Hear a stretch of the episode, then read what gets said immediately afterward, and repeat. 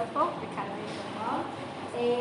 ואני בחרתי לדבר בנושא ידוע, הוא נושא חשוב, מדובר על המערכת היחסים בין האדם לבין השם, שזה כמובן נושא שהוא קשור לענייני ימים נוראים, חודש אלול, אלו מסוג הדברים שאנחנו חושבים עליהם ככל שאנחנו מתקרבים אל ראש השנה, אל יום הכיפורים, אנחנו גם נדבר קצת באופן ספציפי על יום כיפור בעניין הזה, אבל כמובן באופן כללי מדובר על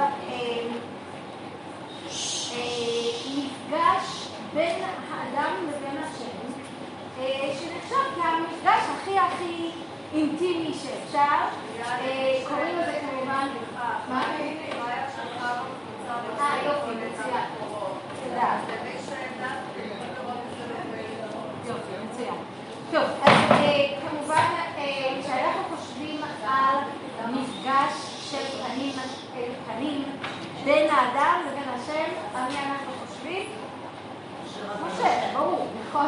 משה מתואר פעמיים כמדבר עם השם כאשר ידבר איש אל אל פנים אל פנים, פעם אחת בספר שמות בפרק ל"ג, פעם נוספת בסוף, בסוף התורה, נכון? כשהתורה מסכמת את משה, לא קם נביא עוד בישראל כמשה אשר דיבר השם פנים אל פנים כאשר דיבר איש אל רעהו, יש כאן באמת, אשר ידבר איש אל רעהו, יש כאן באמת משהו שמאפיין את משה, נכון? אנחנו, ככה אנחנו רגילים לחשוב שהוא האדם שהכי יתקרב אל השם, וזה באמת נכון, זה חלק מהמסורת שלנו, גם כתוב כך באופן מפורש בתורה, ומה שמאפיין את הייחודיות של המערכת היחסים בינו לבין השם, זה פנים לפנים. אומנם אני רוצה קצת להרחיב את העניין ולהגיד שזה לא רק משה, זה, זה בוודאי לא רק משה.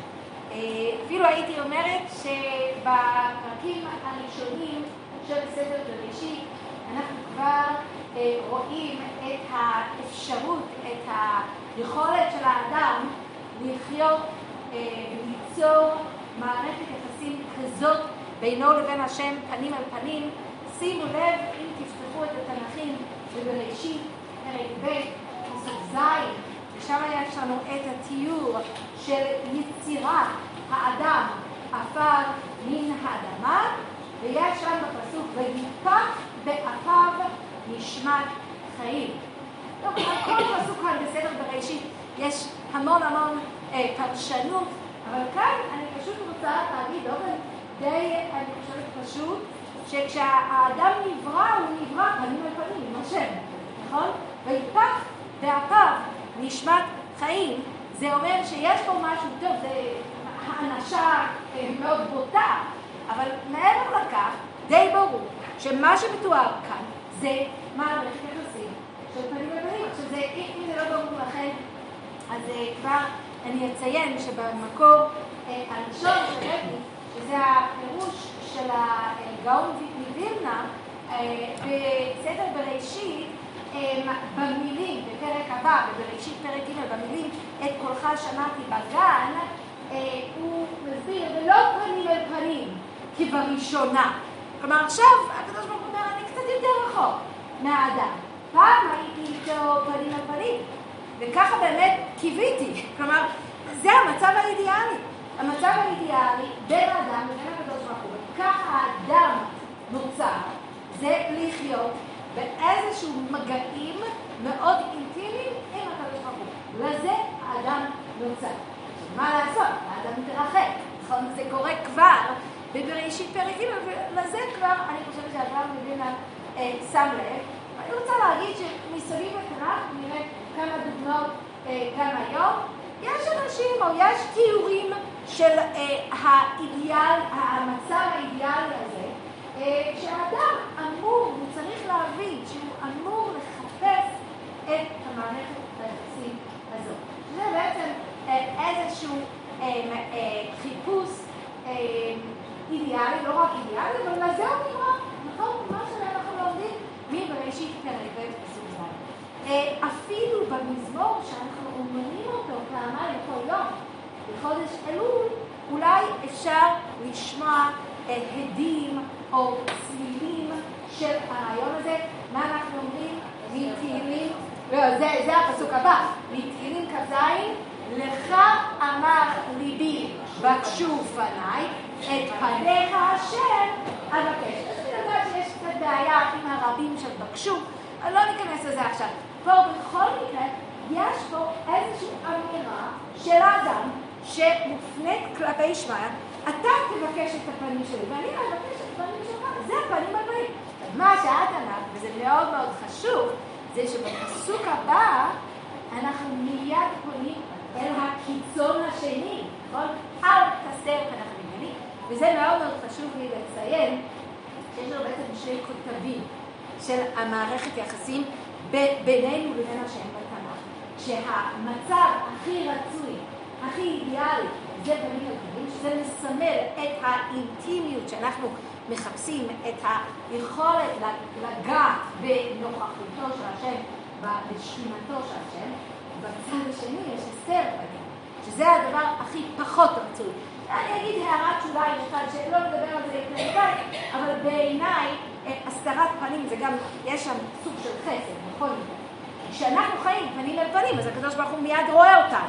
ואת כל מה שאנחנו עושים, אנחנו חיים, חיים מאוד מאוד זהירים ועם מודעות מאוד גבוהה. עכשיו, אנחנו חושבים על זה, אנחנו רוצים את זה, אבל גם צריך להיזהר.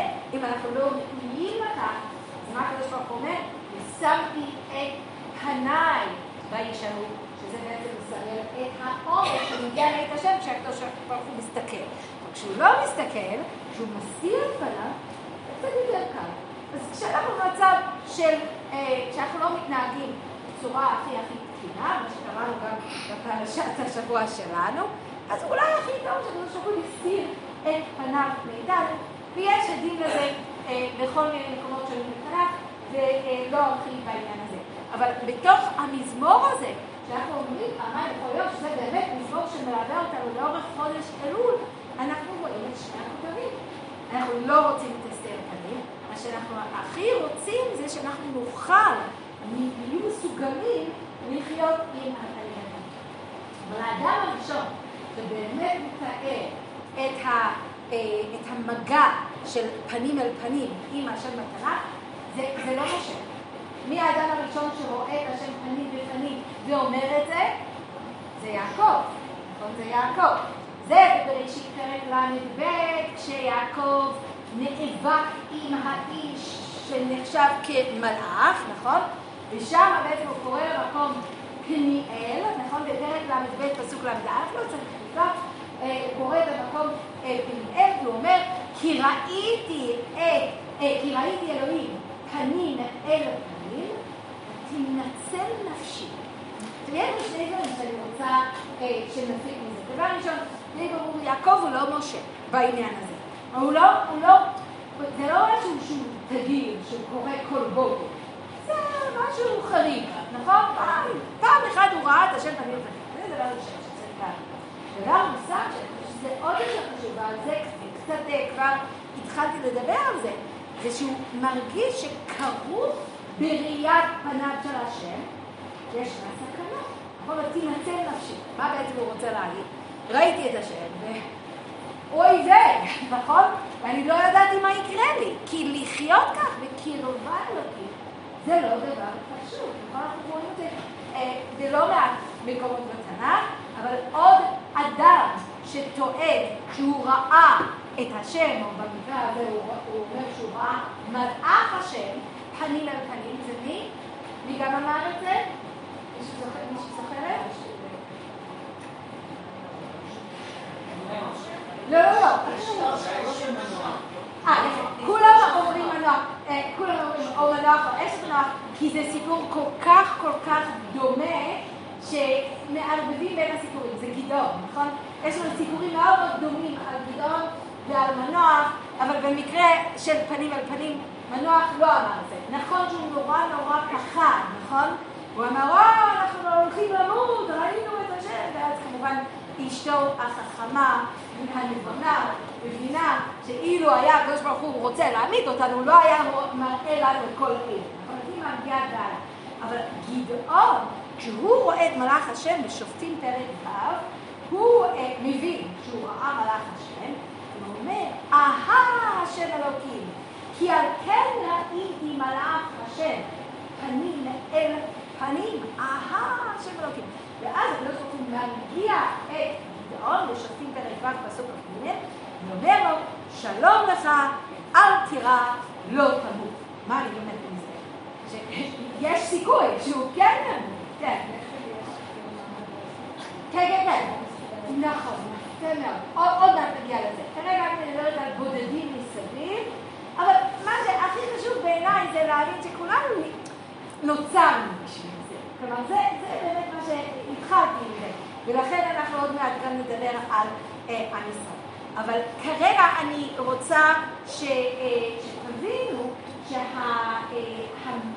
שהסיפור הזה, המגע הזה, סוג המערכת היחסים הזאת, היא כרוכה בסכנה.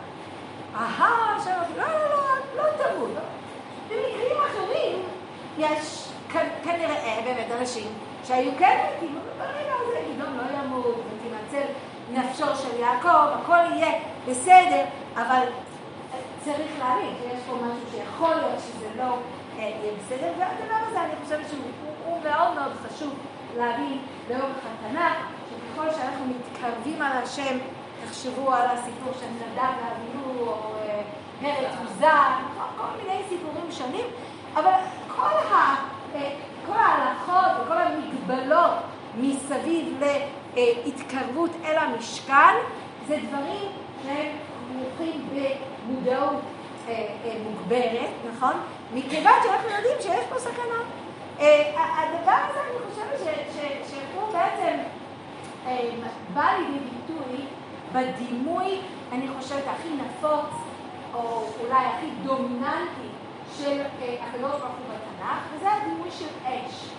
כלומר, מה זה אש? הקדוש ברוך הוא באש, הוא באש בסנה, הוא באש בהר סיני, הוא באש במשכן, הקדוש ברוך הוא אש, נכון? סיפור של אליהו, יש כל מיני סיפורים.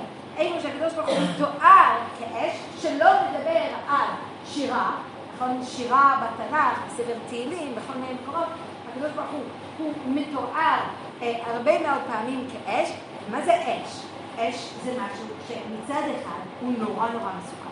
צריך לדעת איך להתקרב בזהירות אל האש. מצד שני, כולנו רוצים להתקרב אל האש. האש הוא מחמם, האש הוא מאיר, האש הוא, הוא, הוא טוב לנו, נכון? הזהירות הזאת, שמה? בדיוק, בדיוק.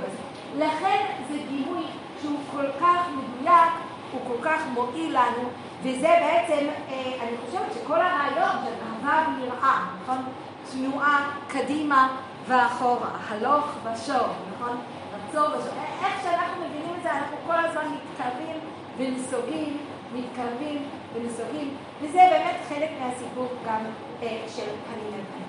אבל בשביל באמת להבין את הסיפור הזה, צריך להבין כמובן את משה, נכון? בשביל להבין מה בעצם אה, אה, אפשר לנו להשיג, מה בעצם אנחנו אה, מקווים להשיג עם כל המורכבות, עם כל הסכנות, אה, איך אנחנו, כיצד אנחנו מתקרבים אל הקדוש ברוך הוא מנסים ליצור אה, כזאת אה, אה, אינטימיות עם הקדוש ברוך הוא, בשביל זה צריך את משה.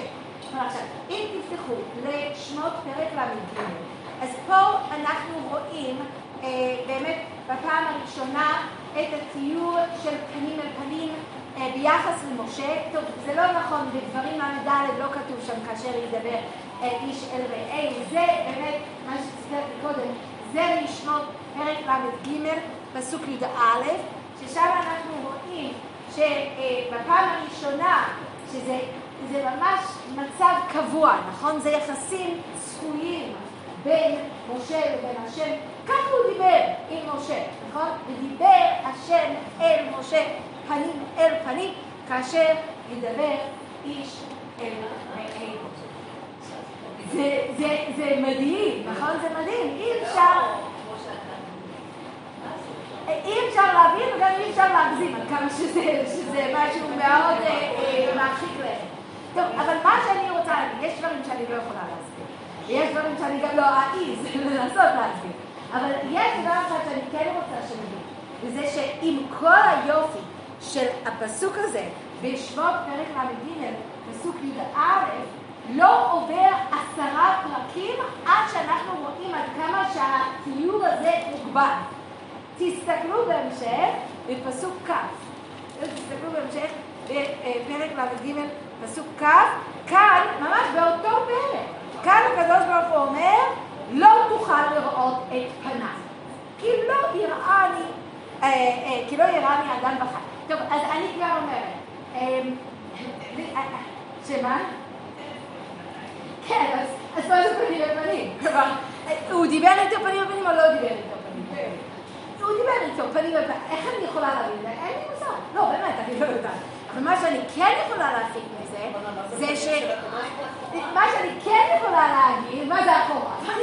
אין לי שום יכולת להסביר את הדבר הזה, ואני חושבת שמדי פעם צריך לדעת לא לחפש את התשובות, כי אנחנו לא, לא מסוגלים תמיד למצוא את כל התשובות, אבל מה שאני כן יכולה להפיק מזה, זה שעם כל הפנים על הפנים הזה, עם כל האינטימיות שמשה מצליח להשיג, עדיין הוא מוגבל.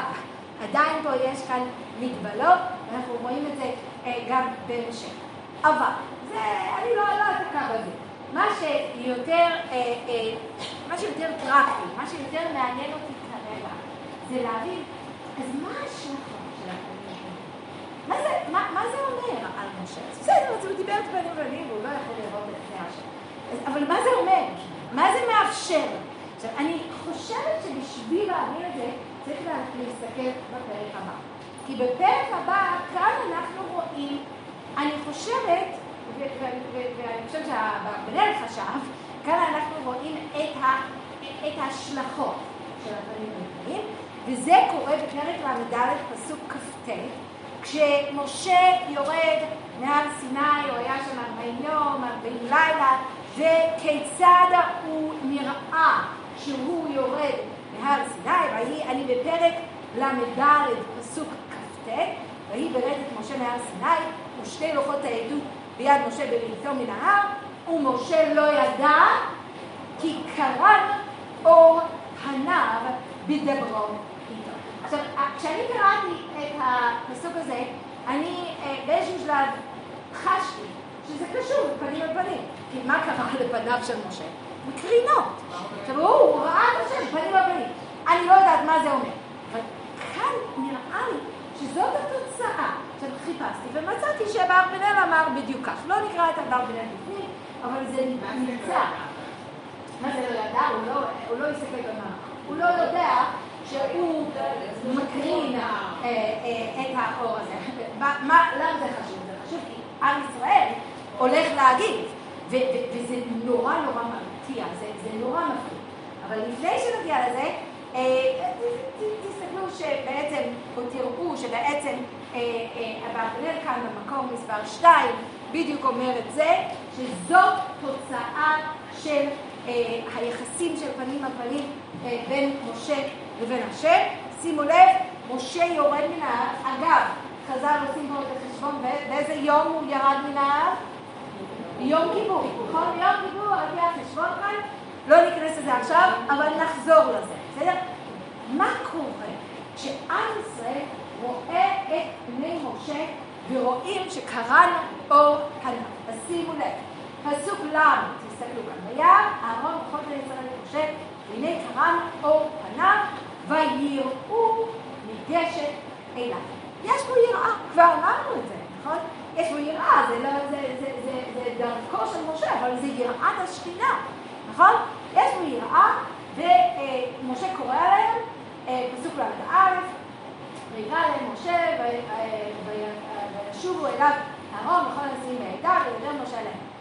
עכשיו, אנחנו יודעים מה קרה, מה קרה, נכון? משה ירד מן הוא נראה משהו, משהו פליטי, הוא נראה אחר. וכולם נורא נורא אה, מבוהלים, נכון? ולא רוצים לגשת. הוא קורא. עכשיו, מי שפה זוכר מה השלב הבא? כיצד משה מרגיע את הרוחות של העם? מה הוא עושה? הוא שם שם מסווה, נכון? אבל בואו נקרא את זה בזהירות. בואו נראה מה קרה עם המסווה הזה. עכשיו, קודם משה קרא לאהרון וכל הנשיאים, ואחרי כן ניגשו כל בני ישראל. אשר דיבר השם איתו בהר סיני. ויכל משה לדבר, לדבר איתם, ויתן על פניו הוא מדבר איתם בלי מסווה. הוא רוצה להקריב.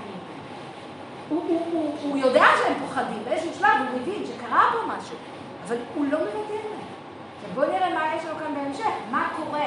עכשיו, ככל שמשה ממשיך לדבר עם השם באופן יומיומי, ומקבל את ההקרנה הזאת ואת הפנים על הפנים הזאת, האלו כל יום, פסוק ל"ד, ובבוא משה לפני השם לדבר יסיר את המסווה עד צאתו. ויצא ודיבר אל בני ישראל את אשר יצווה, וראו בני ישראל את פני משה כי קרן אור פני משה, ואז המשיך משה את המסווה על פניו עד באור אין מה לבלבל, נכון? זה ברור שמשה לא מוותר. הוא לא מוותר, נכון? הם פוחדים. אז לא יומי, כשהוא מסתובב בקרב במחנה, אז יש לו מסווה. אבל כשהוא מדבר איתם דבר השם, הוא בלי מסווה. הוא רוצה שהם יחוו את החוויה של הקרנה או פנה. את החוויה הזאת, בוא נגיד של פנים פנים. עכשיו, יש גמרא מאוד מעניינת אה, אה, בסוף מסכת ברכות, שהראיתי אה, לכם פה, אני אה, אה, אה, טוב, בואו נראה את הגמרא הזאת, בדף ס"ג עמוד ב', ודיבר השם אל משה פנים אל פנים, אמר רבי יצחק. אמר לו הקדוש ברוך הוא למשה, משה, אני ואתה נסביר פנים להלכה. אי קדם, וכך אמר לו הקדוש ברוך הוא למשה, כשם שאני הסברתי לך פנים, הסבר פנים בישראל. כלומר, יש לו איזושהי חוויה שמשה חווה, שזה פנים על פנים. ועכשיו משה מאפשר לעם ישראל, אף, הוא, לחוות את החוויה הזאת, טוב, אולי לא באופן הכי ישיר, אבל באופן, בוא נגיד, אה, צד שלישי. זה יכול להסביר משהו מאוד יפה. וזאת הגמרא הידועה, גמרא אה, שהבאתי במספר ארבע, לא נקרא את זה זו גמרא כל כך מוכרת, שפני משה כפני החמה ופני יהושע כ... יפה. מה זה? מה הדבר עושה? משקפת את האור של השמש. עכשיו, מה הרעיון כאן? הרעיון זה שמשה מקרין אור. הוא רוצה שכולם יקבלו את האור הזה, שכולם ישקפו את האור הזה. מי משקף את זה הכי, הכי, באופן אה, ברור? יהושע, שלא ימוש מתוך האור. אז יהושע, קצת מהאור של פניו של משה. רש"י אומר את זה, הוא אומנם לא אומר את זה פה. הוא אומר את זה במדבר פרק כ"ז, שהוא מחפש איזשהו מנהיג אה, להמשיך אותו, והוא פונה להשם, יפנה להשם בלב לרוחות, איש אשר על העדה, אשר יצא לפניהם, אשר יבוא לפניהם, וכולי וכולי, ושמה אה, אה, אומרים למשה, השם אומר למשה, ונתת מאותך עליו, ורש"י זה כיוון אור פנים. תן לי יהושע את, את קרן אור אתה, יש לך את החוויה הזאת. אני רוצה שאתה תעביר את החוויה הזאת הלאה, לעם ישראל מצד אחד, ולתלמידך, הכי הכי אה, אה, קרוב אליך, באופן הכי הרבה, אבל כולם מקבלים את זה. אז יש פה משהו שקורה כאן, שהוא חלק מהחוויה אה, החינוכית, הדידקטית של משה, וזה ללמד אותם איך לחוות את הפנים אל פנים, את ההקרנה אור. טוב, זה ממש הרגע הזה, כשאנחנו חווים את זה פה ושם בימים נוראים, כשמשה מדבר עם השם בהר סיני, זה רגע של שיא בחייו של משה, זה ברור. אבל מאיפה למשה? איפה הוא רוכש את הכלים האלו לדבר עם השם פנים אל פנים? אני חושבת, בתחילת דרכו, כבר בסרט. בתחילת דרכו, שם הוא פוגש את השם בפעם הראשונה. נכון? הקדוש ברוך הוא אה, נראה אליו מהסנה הבוער באש, שוב, אמרתי, האש זה מאוד חשוב, נכון? והוא מיד מתקרב אל הסנה, כלומר ההתלהבות שם, הוא רואה שם משהו גדול, אפילו קורא לזה, המראה, הגדול, מדוע לא יבער הסנה. אחד הדברים שהוא לומד כאן זה שלפעמים אש בוערת והסנה איננו מוכר. זה, זה יופי של, של מסר, נכון? אני יכול לבוא במגע עם אש ועדיין אה, להמשיך לחיות. אבל כאן הוא מאוד מאוד מתלהב, משה, והוא ניגש בהתלהבות אל הסנה הבוער באש, ואז הקדוש ברוך הוא מדבר איתו, ומה הוא אומר לו? אנוכי אלוהי אביך, אלוהי אברהם, אלוהי יצחק אלוהי יעקב, מה משה עושה? נכון? ויסתר משה פניו כי ירא להביט אל האלוהים. עכשיו יש לנו כאן משהו שהוא מאוד מאוד אופייני, כלומר אמרתי, זה, נראה נכון. מי עוד מסתיר את פניו, פניו כשהוא, כשהוא נמצא במגע ישיר עם השם? מי עוד וילד את פניו באדמתו? אליהו. מאוד מזכיר את משה, נכון? הוא מכסה את פניו. משה גם, אפילו בפעם הראשונה שהוא פוגש את השם, יש לו את הקרבה, את הריחוק, נכון? את האהבה ואת היראה. ומה הוא עושה? הוא מסתיר את פניו. כלומר, הוא לא מוכן למערכת יחסים פנים אל פנים. יש שם על הפסוק, על הפסוק הזה של משה מסתיר את פניו, יש שם דיון, אה, דיון שהוא מופיע בהרבה מאוד, בהרבה מאוד מקומות. הוא מופיע גם בגמרא וברכות, הוא מופיע גם אה, בשבות רבה, בכל מיני מקומות, והדיון הוא מאוד מאוד עקרוני. השאלה שנשאלת היא, האם משה עשה נכון או לא נכון כשהוא הסתיר את פניו? ויש לי אחת, בואו נראה, אני הבאתי ממש רק חלק מהדיון במספר 6, תסתכלו שנייה במספר 6 ונראה עד כמה שהדיון הזה, הדיון הזה הוא ממש, הוא, הוא, הוא הכי הכי בסיסי שאפשר. כלומר, יפה עשה או לא יפה עשה?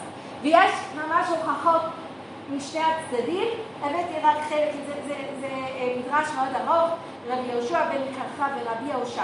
אחד מהם אמר, לא יפה עשה משה כשהסתיר פניו. ואז הוא ממשיך ואומר, ואילו לא היה מסתיר פניו, אז הוא כן היה רואה פני השם. למה אחר כך הקדוש ברוך הוא אומר לו, לא תוכל לראות את פניו? כי הוא נראה מההתחלה שהוא לא מסוגל.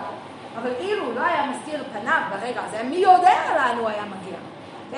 זאת הגישה הראשונה. אבל יהושע, רב אמר, יפה עשה משה.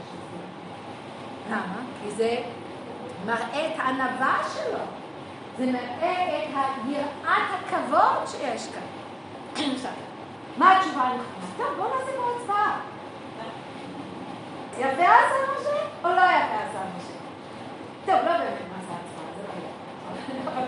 מה שאני יכולה להגיד זה שמה שהתשובה שנמצאת גם בגמרא וגם במדרש שדן בזה היא שאין הכרעה. אין הכרעה בין הדבר. כי אף אחד לא יודע אם הוא עשה נכון או לא נכון. גם משה לא יודע הוא עשה נכון או נכון. גם אנחנו לא נוכל לדעת. כלומר, זה באמת, זו באמת שאלה שהיא אה, כרוכה במורכבות. המורכבות לגשת על השם, אנחנו אף פעם לא נדע האם באנו קצת יותר מדי קרוב, קצת פחות מדי. כלומר, זה חלק מה... זה חלק מהיהדות, נכון? כשאנחנו מתפללים, כשאנחנו מתחילים להתפלל אחרי ראש השנה כל יום, אבינו מלכנו. מה זה אבינו? קרבה. מה זה מלכנו? זה רחוק. כשאנחנו מברכים ברכה, ברוך אתה השם. קרבה, נכון? אתה, אנחנו מדברים ישירות על השם, גוף שני. אלוקינו מלך העולם, גוף שלישי. זה כך מוזר, הנוסחה של הברכה. אבל היא מביעה כאן את התסכול. והתסכול הוא נכון. כלומר, זה בעצם אהבת השם ויראת השם. זה מה שאנחנו נאמר בראש השנה, אם כבנים, אם כעבדים. אנחנו לא יודעים. מה התשובה הנכונה? אנחנו ניגשים על השם כבנים או כעבדים? שניהם. מה יותר חשוב? מה יותר נכון? מה יותר טוב? שניהם. אין, אין הכרעה כאן. גם משה אין הכרעה, אבל מה שאנחנו רואים זה שבסנה הבוער באש, שם הוא מתחיל את התהליך. התהליך של מפגש עם השם פנים הראשונים, עם כל המורכבות, עם כל ההתלהבות מצד אחד, והפחד וההרתעה מצד שני. כשאנחנו רואים את משה בסנה הבוער באש, אנחנו באיזשהו שלב מבינים, לא מבינים את זה שם, אבל לאחר מכן אנחנו מבינים שזה הכל מכין את ה... סולל את הדרך של משה להר נכון? טוב, איפה, איפה הסנה הבוער באש? בחורב, נכון? האבן עזרא אומר שם שהסיבה שהחורב אה, נקרא כך הר סיני זה בגלל הסנה, נכון? אז הוא מקבל שם חדש לאחר הסיפור של הסנה, כי הסיפור של הסנה זה סיפור מאוד מאוד חשוב. אבל מה קורה אה, בהר סיני שכל כך חשוב להכין את משה לגשת אל הר סיני? אז דבר ראשון, ההר בוער באש. ההר בוער באש, הסנה בוער באש וההר בוער באש. ויש כאן באמת אה, אה, תיאורים מאוד מאוד דומים, אה, וכמובן אה, כשעם ישראל רואה את מראה כבוד השם על ראש ההר, נכון, בשמות פרק כ"ד, כתוב שם שזה כאש אוכלת. כאש אוכלת. והשדה איננו הוקם. אז, אז מי יעז להיכנס לתוך מקום שיש שם אש אוכלת? רק מי שחווה סנה בוער באש, והסנה איננו הוקם. זה, זה לא צריך להפתיע אותנו, שעם ישראל, שבעצם רואה משה נכנס לתוך האש אה, בהר סיני, שהם אה, אומרים אחר כך, אה, כי זה משה האיש אשר העלנו מארץ ישראל, לא ידענו מה היה לו. ידענו מה היה לו, הוא נכנס לאש והוא לא יצא, הוא נשרף, הוא, כן, הוא, הוא קל, נכון? אבל אה, משה כבר יודע שזה אפשרי. זה אפשרי, זה אפשרי להיכנס לתוך האש של הר סיני, במיוחד אם הקדוש ברוך הוא מצווה עליו לעשות. יש באמת עוד אלמנט אחד שאני רוצה להגיד על משה אה, בהר סיני, זה שבעצם אם מסתכלים בשבות אה, פרק כ"ד, בתיאור של משה נכנס אה, או עולה אל ההר, אז אה, באמת נתחיל כאן אה, בשבות פרק כ"ד פסוק י"ז. בואו נסתכל. אה, זה מה שעכשיו ציטטתי, מראה כבוד השם. אגב, המראה הזה, נכון? הסנה הבוער באש נקרא מראה, וגם המראה של האש, של הר סיני, נקרא מראה. יש הרבה מאוד הקבלות בין שני הסיפורים. הוא מראה כבוד השם כאש אוכלת בראש ההר לעיני בני ישראל, ויבוא משה בתוך הענן, בתוך הענן, ויעל אל ההר. טוב, אז זה משהו מעניין. לא כתוב שהוא נכנס לתוך האש. כתוב שהוא נכנס... נכון. הענן קצת, לא יודעת, חושבים על... שמה?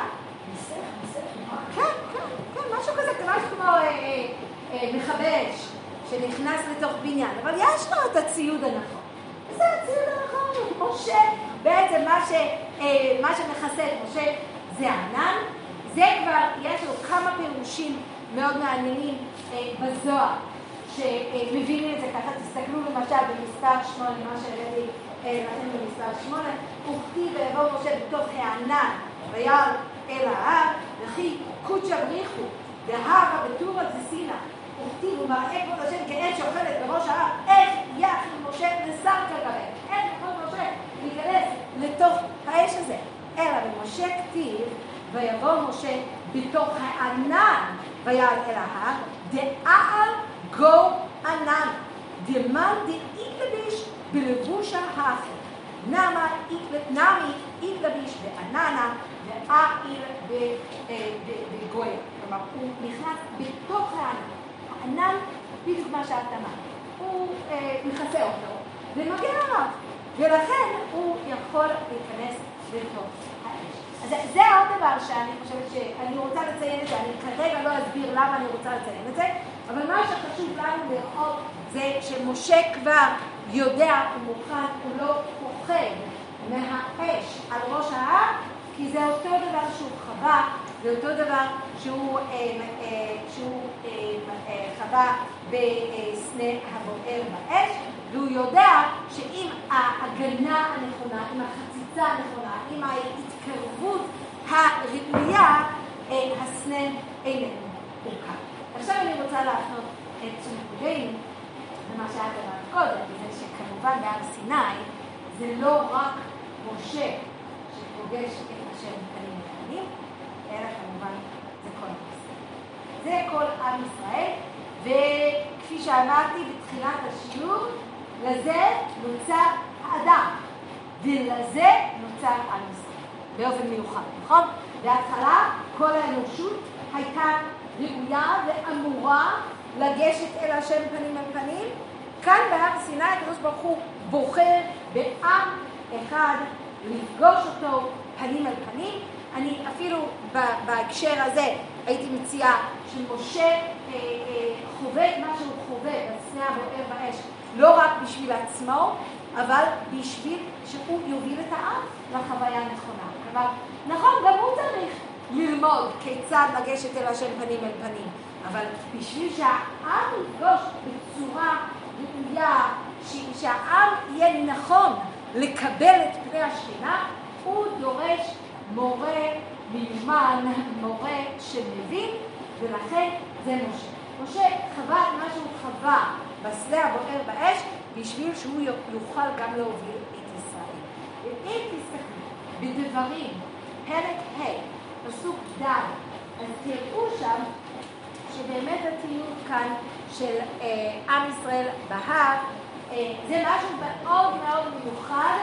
אה, אה, כבר, כבר אמרת את זה, זה דברים ידועים, נכון? אבל אני חושבת שבדרך כלל כשאנחנו חושבים על, על פנים אל פנים, אנחנו לא חושבים על כל עם ישראל.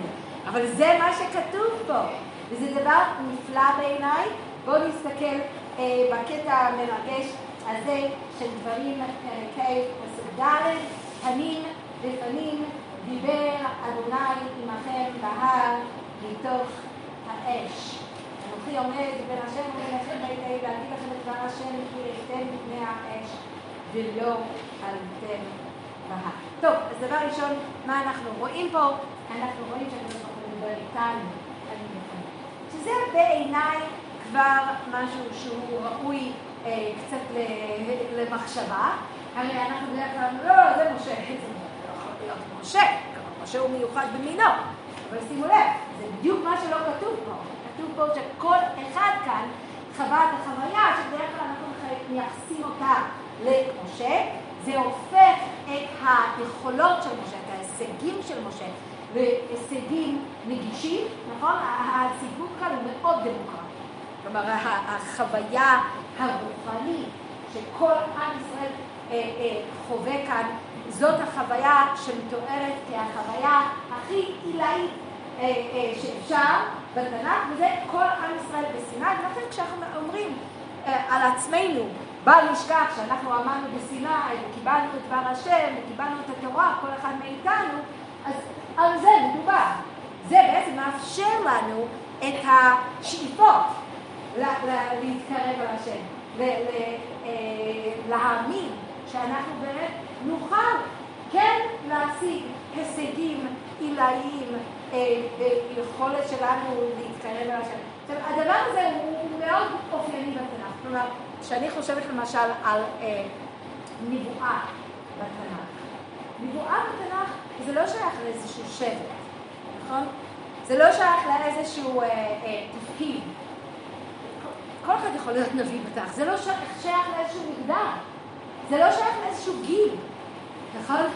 הנבואה היא מוכנה ועומדת לכל עם. וזה דבר שמפתיע, הוא מפתיע מאוד. יש פסוק אחד שאני, שאני אקרא לכם, אני חושבת שהפסוק הזה הוא אחד הפסוקים התמוהים ביותר אה, בעניין הנבואה.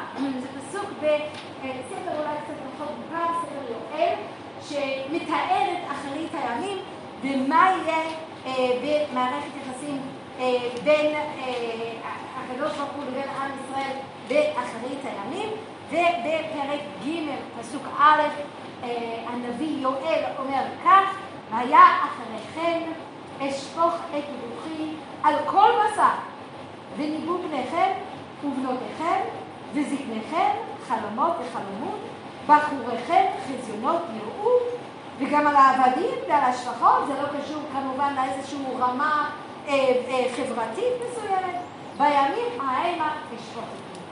כולם יכולים לקבל את הנבואה, כי כולם, כל אחד מאיתנו ראינו את השם פנים בפנים מהנשיא. הדבר הזה, אני חושבת, בא לידי ביטוי באותן התנועות של עם ישראל בהר סיני, נכון? עם ישראל מתקרב או מתרחק? אז התשובה היא, שניהם, נכון? יש לנו למשל בשמות פרק י"ט, די ברור שהקדוש ברוך הוא מבין שעם ישראל אה, הולך להתלהב ממש ולגשת אל העם. ולכן הוא אומר למשה בשמות פרק י"ט, ובנתה את העם סביב לאמור, ישמרו לכם עלות בהר ולגוע בקצהו כל הנוגע בהר מות ומט. כלומר, צריך להיזהר, לא יותר מדי יפה. בפועל, זה אנחנו כולנו יודעים, זה מאוד מאוד מפורט, זה גם מופיע בשמות, אבל זה מאוד מאוד מפורט בדברים. לרגע שקדוש ברוך הוא מתחיל לדבר, יש שם את האלימנט של פנים בפנים, יש שם את המרכיב של הקרבה על יתרה, העם נרתע ומתחנן מאת משה שהוא ידבר במקום, ואנחנו לא מוכנים, ואנחנו לא מסוגלים, ואנחנו פוחדים נורא מאוד מה, מהמוות ש, ש, שכרוך בעניין, נכון? וכמובן, בין היתר, יש שם המון המון ציור של האש, נכון? כפי שאמרתי, נכון? ממה הם פוחדים? מהאש. ומה מה בעצם גם מבקש מאיתנו להתקרב? האש. מה גם מרתיע ודורש מאיתנו מסיבה? האש. אז אם תסתכלו למשל, תסתכלו בדברים, פרק ה', נתחיל בפסוק כ', כאן יש לנו תיאור, אה, תיאור שדי מזכיר לנו את אה, הסנה הבוער באש, או אפילו החוויה של משה בראש ההר. בואו נראה החל מפסוק כ', ויהי כשמכם את הכל מתוך החושך. וההר בוער באש, נכון? אנחנו זוכרים שזה, והסנה בוער באש, זה ממש אותו תיאור. ותקרבון אליי כל ראשי שיטכם וזקניכם ותאמרו, הן הראנו אדוני אלוהינו את כבודו ואת גודלו ואת קולו שמענו מתוך האש. היום הזה ראינו כי ידבר אלוהים את האדם בחי, ואתה למה למות? זה סתירה, נכון? ראינו שאנחנו יכולים לחיות, אבל אנחנו יודעים שאנחנו הולכים למות. מה התשובה הנכונה? עשו נכון או לא נכון? יפה עשה עם ישראל, או לא יפה עשה עם ישראל? לא יודעת, לי, קשה מאוד להכריע, שמה? כן, נכון, אבל מצד שני, יש המון ביקורת על זה בקרב המפרשים, וזה, יש פה משהו שאני חושבת שהוא אותו דבר שראינו קודם, נכון או לא נכון לעשות את זה? מי, מי רוצה להצביע? אנחנו יודעים מאמינים, נכון? שיש פה באמת תגובה נכונה, אבל מה הם אומרים? אנחנו רואים שאנחנו יכולים להתקדם, אבל אנחנו לא רוצים, אנחנו יותר מדי פוחדים, כי יכול להיות שאנחנו נמות. אז יש פה משהו שהוא, שהוא, שהוא קצת סותר והוא קצת אה, מורכב, אה, אבל בכל מקרה אני חושבת שהדבר, אה, אה, התוצאה הרצויה היא מה שאנחנו רואים, היא מה שאנחנו מחפשים. כשעם ישראל מדבר עם השם, פנים אל או, או מקבל את פני השכינה, מה קורה לפניו של עם ישראל? קרם. מה, הייתם בבית כנסת, שמעתם את ההפקרה. קומי, אורי! זה ההפקרה. מה התפקיד שלנו כעם? מה ישעיה אומר לנו כל הזמן? להיות לאור גויים, כי מהחושך יכסה ארץ. ולאומים הערפל מכסה אותה. אבל אנחנו, אנחנו נושאים את אורו של השם, מאז הר סיני. זאת ההפטרה. עכשיו, באותה מידה שמשה אה, אה, התעקש להאיר את פניו לעולם עם הקרן אור פניו, כדי שכולם יחוו את החוויה של נוכחותו של הקדוש ברוך הוא בעולם, של השראת השכינה, זה אותו דבר עם ישראל, למה נבחרנו? למה דיברנו את פנים בפנים? בשביל להעיר הלאה.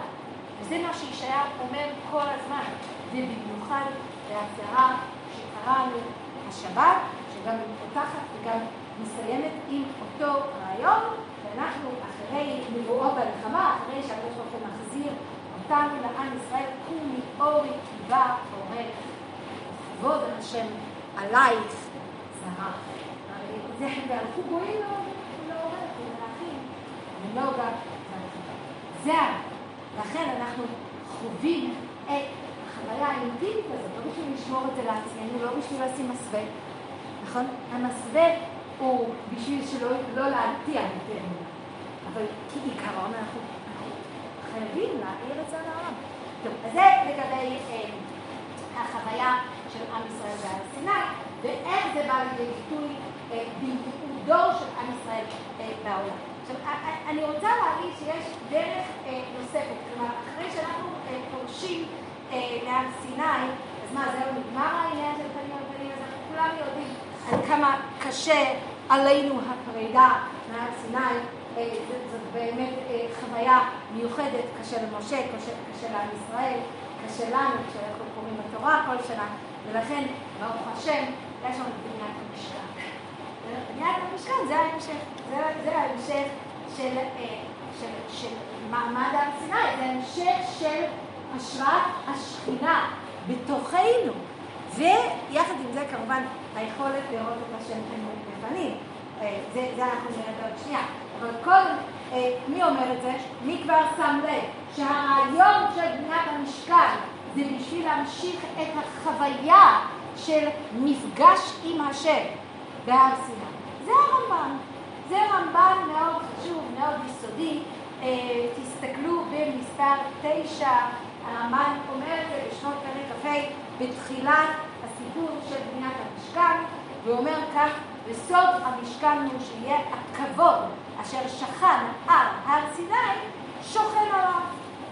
טוב, תסתכלו כאן בהמשך, במה שהבלטתי כאן אה, בשורה הרביעית באמצע, והיה במשכן תמיד עם ישראל הכבוד שנראה להם בהר סיני, ובבוא משה היה עליו הדיבור אשר מדבר לו בהר סיני.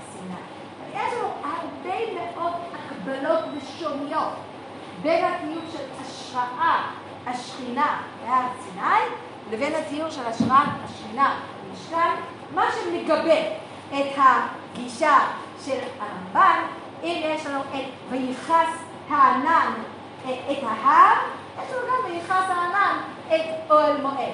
אם יש לנו וכבוד השם על הר, יש לנו גם תיאור של כבוד השם שמלא את המשכן. אם יש לנו את המילה וישכון כבוד השם בהר, אז יש לו גם את שכנה, השכנה, ושכן עליו הענן על אוהל מועד, וכולי וכולי וכולי. אם תסתכלו למשל בסוף ספר שמות, ממש בפסוקים האחרונים של ספר שמות, בשמות פרק מ', שמתאר את האש ואת כבוד השם ששוכן על המשכן, זה מאוד מזכיר את מה שקראנו בשמות פרק ד', כשיש לנו את כבוד השם ששכן על ראש ההר. אז זה משהו, זאת חוויה אה, שממשיכה את החוויה החד פעמית, נכון? יש לנו חוויה חד פעמית של פנים בפנים, השם דיבר עם העם בהר סיני, אבל ברוך השם יש לנו את המשכן, נכון? בונים את המשכן, ואחד המשמעויות של בניית המשכן זה ראייה פני השם. נכון? מה זה? פנים לפנים. שלוש פעמים בשנה כל, אחד צריך להגיע, יראה כל זכורך את פני אדון השם. זה פנים פנים. גם צריך להגיד משהו על, ה, אה, על המבנה של, של המשכן. כי יש לנו בעצם, אה, מה הכלי הכי חשוב במשכן?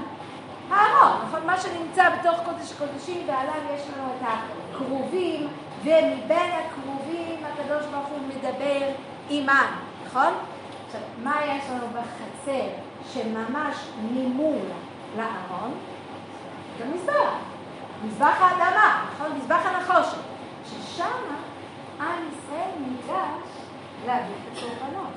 אז מה זה? זה מפגש פנים אל פנים, נכון? אנחנו שולחים לדבר עלינו, ואנחנו ניגשים אל המקום של המזבח, שזה ממש ממול, אבל יש כלי שחוצץ בין שני הכלים האלה. איזה כלי זה? הפרוכת זה לא כלי. את צודקת, יש את הפרוכת, שזה גם מאוד חשוב. אבל איזה כלי? לא, אה, נכון, הכיור שם בחוץ. אני חושבת שהוא קצת בצד. המזבח הזהב. מה זה מזבח הזהב? זה הענן. זה ענן הקטורת. לכן אמרתי קודם, שזה כל כך חשוב, שבשביל לגשת אל האש, מתלבשים בענן. זה בדיוק מה שקורה במשכן, נכון? מביאים את הקטורת, הקטורת מהווה כאן איזשהו מסך, איזשהו הגנה, איזשהו חציצה, משהו שמאפשר ומזכיר עד כמה שהמפגש הזה הוא מפגש די אה, טעון, נכון? אפילו מסוכן, יש שם הרבה הרבה, גם אה, בתיאור אפילו של אה, הבאת הקטורת בשמות אה, פרק אה, כ"ט, לא, לנו, יש שם את התיאור של הקטורת וכתוב שם ולא ימות. הקטורת שם בשביל שלא נמות, בשביל שנוכל לקיים מערכת יחסים אה, ישירה, אינטימית, קרובה, ולא נסתלם. נכון? זה, זה, זה, כל מה שקורה שם, בתוך המשכן, זה חיקוי של מה שקרה בראש ההר. וזה מלמד אותנו על הפילוסופיה, על, ה, על מה שעומד מאחורי הדברים, על הרצון להתקרב, צורך אפילו מאוד עמוק להתקרב, אבל הזהירות שנדרשת בעניין הזה. הדבר הזה בא לידי ביטוי אה, באופן הכי הכי אה, בולט ביום כיפור. ביום כיפור. מה קורה ביום כיפור? יש לנו את האדם הכי קדוש, שנכנס למקום ביום. קדוש. נכון? כהן גדול נכנס לפניי, לפנים, קודש הקודשים, ביום הכיפורים. יש, הבאתי לכם פה במספר עשר. במשנה במסכת יומא כתוב כאן שבעת ימים קודם יום הכיפורים, מפרישים כהן גדול מביתו למשקת לאדומים. זה לא ידוע? הוא מכין את עצמו שבעת ימים. והגמרא שואלת, מאיפה הוא יודע? הם לא יודעים את ההלכה הזאת, שהוא דורש שבעת ימים של הכנה. אז שימו לב מה הגמרא אומרת במספר 11. אמר להם, אלא מה? מהכה יל. כלומר, מאיפה אנחנו לומדים את זה? אמר לי סיני. דכתיב וישכון כבוד השם על. זה לא. מאיפה הכהן הגדול שואב את הכוחות להיות בכזאת קרבה עם השם? כל קודש עם השם. שימו לב מה הוא עושה. שימו לב מה הוא עושה. נפתח את ויקרא פרק ט"ז, נקרא קצת מהפרק, לקראת, זאת הקריאה של הבוקר של יום הכיפורים. בואו נסתכל כאן מה יש לנו בפסוק ב', ויאמר השם למשה, דבר אל אהרון אחיך, ואל יבוא בכל עת אל הקודש מבית לפרוכת אל פני הכבורת אשר על אהרון ולא ימות. כי בענן תראה על הכבורת. יש פה סכנה של מוות, נכון? אנחנו מדברים על זה בכל הספרות של התורה שבעל פה. הכהן, יש סיכוי שהוא ימות, הוא נכנס לפניי ולפנים. הוא חווה שם פנים על פנים. והפסוקים אומרים לנו שיש סכנה של מוות. בואו נסתכל קצת קדימה, תסתכלו פסוק י"ג. מה הוא עושה? פסוק י"ב. ולקח מלוא המחתה כחלה אש מעל המזבח מלפני השם, ומלוא חופניו קטורת שמים דקה והביא מבית לפרוכת. נתן את הקטורת על האש לפני השם, וכיסה ענה לקטורת את הכפורת אשר על העדים, ולא ימות. לא ימות, נכון? מה זה, וזה מזכיר זה משה נכנס לתוך האש. זה, זה הכלי, זה המזבח הקטורת בין דיבורו של השם לבין הבאת הקורבנות של עם ישראל. מה הכהן הגדול עושה? מה הוא למד ממשה לעשות כשהוא נכנס לקודש הקודשים? הוא מביא ענן קטורת. תסתכלו מה, מה חזקוני אומר כאן, במספר 12, על הפסוק הזה בויקרא ט"ז, ונתן כפתורת שהרי נאמר למעלה, כי בענן אראה על הכפורת, זה קראנו בפסוק ב', וכדי שלא להסתכל בשכינה, כי דכתיב, לא יראה לי האדם בחי, צריך להחשיך את הבית. תחילה בנתינת הקטורת, זהו שנאמר בכיסה, ענן הקטורת את הכפורת. אז הוא מחכה את משה. אבל שימו לב מה קורה. מה קורה אחרי שהכהן הגדול מצליח. אמת, מה נהדר. היה הכהן גדול. צאתו מבית קודשי הקודשים לפני. איך הוא מתואר שם כדמות הקשת, תוך הענן, ככוכב הנוגע בגבול המזרח, כנר המציץ מבין החלונות, כאיז מחשב הרעה. מה קורה לכהן הגדול? קרם אור ענן. לכהן הגדול. הוא היה שם בקודש הקודשים, הוא חזר, הוא שרד, הוא יוצא, ויש שם מצעד ברחובות ירושלים, צריך לקרוא את זה, נכון? צריך לדמיין את זה. נכון? יש מצעד, כולם רוצים. כולם רוצים לגעת, כולם רוצים לחוות.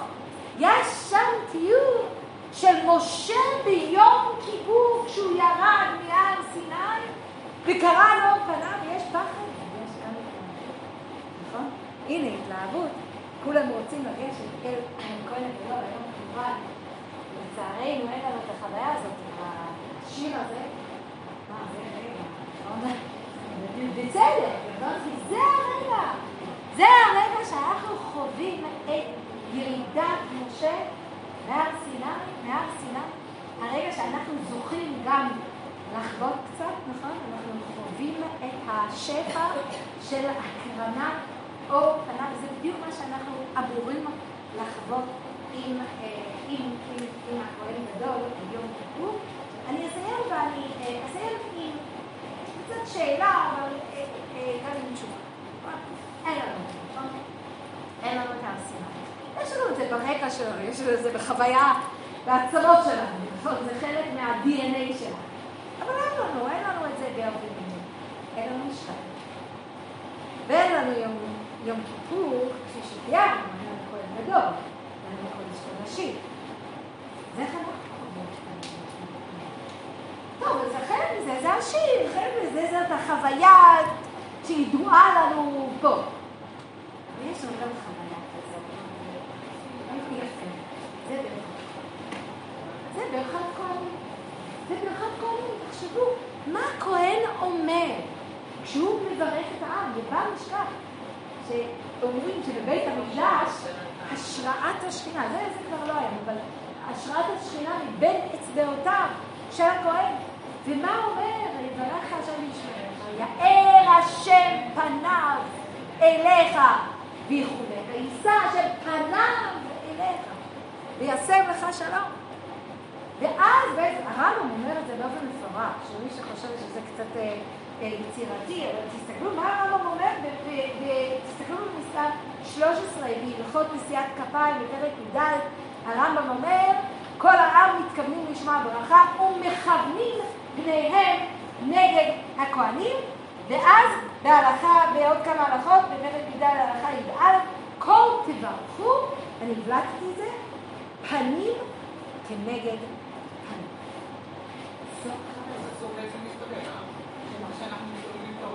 זה לא נכון. זה לא נכון הלכתי, וזה לא נכון רעיוני, ופעם אמרתי את זה להרב רימון, סתם אמרתי לו שאני שמתי לב שיש הרבה מאוד נשים שמסתובבות בזמן חכמים, הוא לא האמין. כי הגברים לא עושים. הוא לא האמין. אבל אני רוצה להגיד משהו. למה? למה? למה אנחנו מסתובבים אה, ככה, כי אנחנו יודעים שמשה כיסה את פניו, ואנחנו יודעים שלהסתכל בפני השכינה זה לא דבר פשוט. אז יפה עשה או לא יפה עשה? כשאנשים לקחו את זה צעד אחד קדימה והפנו את הגב. טוב, אני חושבת שזה לא נכון, אבל זה יפה, יש משהו יפה שם. בדיוק. אנחנו רגילות בזה. עכשיו, טוב, זה, אני לא מכריעה. אני יודעת שזה לא הלכה, אבל אני לא מכריעה, אני מבינה יש כאלה שהגברים שמים את סידור? לא לכאורה. לא לכאורה. זה העדיף שלו. טוב, בסדר, לא, אני לא אומרת לכם מה לעשות.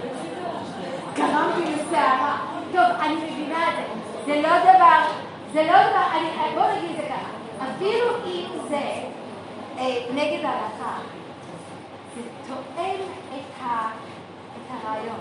אבל זה, זה בא ממקום מדויק, זה לא בא ממקום של חילול ההלכה חס ושלום, זה בא ממקום שהוא באמת אה, אותו מקום ש, ש, ש, שגרם למשה לכסות את פניו, לאליהו לכסות את פניו. אה, היום, טוב, אני חושבת שהרבה מאוד גברים מכסים את פניהם עם הטלית, אז, אז בואו נגיד כך, אה, אילו היינו אה, מצביעים, לא מצביעים, נכון? יפה עשינו או לא יפה עשינו, טוב, זה כבר לא נצביע. אבל... אה, שמה? נכון, וזה גם, אבל להפנות גב זה אחרת. כן, זה אחרת מלכסות. בכל זאת, כפי שהרמב"ם אומר, אנחנו אמורים להיות פנים מול פנים. כן. לא, לא, אף אחד לא עומד מאחורי הכהנים. נכון, בדיוק, בדיוק. אני רואה, אה, אה, אצלנו הרב שלמון יושב ממש אה, בצד השמאלי של איפה שהכהנים עומדים, והוא כל פעם הוא הולך אחורה. והוא הולך אחורה, לא, הולך אחורה כדי להיות מול פני הכהנים, כלומר הוא עושה את זה נכון, הולך אחורה בשביל שהוא יראה אותם, אני זוכרת גם במניין הגינה שהייתה לנו, גם אני עמדתי במקום שלא יכולתי לראות את הכהנים, וכל פעם שהם התחילו לברך, אז זזתי, בשביל שנוכל באמת לקבל את פני השכינה. זאת קריאה, אני שמעתי מאז שהתחלתי באמת אה, ללמד את השיעור הזה, שמעתי מהרבה מאוד נשים שתמיד היה משהו בברכת כהנים, משהו ש, שגרם לנו להרגיש, אבל אה, זה מסביר את זה קצת, נכון? כי, כי זה באמת, זאת חוויה באמת מיוחדת. עכשיו, אה, בעיניי, טוב, אני גדלתי לא במקום שאמרו ברכת כהנים בכל יום, אלא חמש פעמים בשנה, נכון? בחוץ לארץ לא אומרים, טוב, בקהילות אשכנזיות בוודאי שלא, אני חושבת שבקהילה כן אה, אומרים את זה כמו שאנחנו פה, אבל בשבילי אה, החוויה הזאת היא עוד יותר כרוכה בהשראת השכינה, מכיוון שזה מאוד הגיוני בשבילי שכשאני מסתובבת אה, במקומות שונים בעולם, אין את מרחב כהנים, זה נראה לי סביר, זה נראה לי הגיוני. אבל כשחוזרים פה לארץ, אז יש השראת שכינה אחרת, ולכן ראוי ונכון וטוב ויפה שאנחנו חווים את זה בצורה הרבה יותר סבירה. וטוב, אני מאחלת לכם אה, שנה טובה, נמצא ו...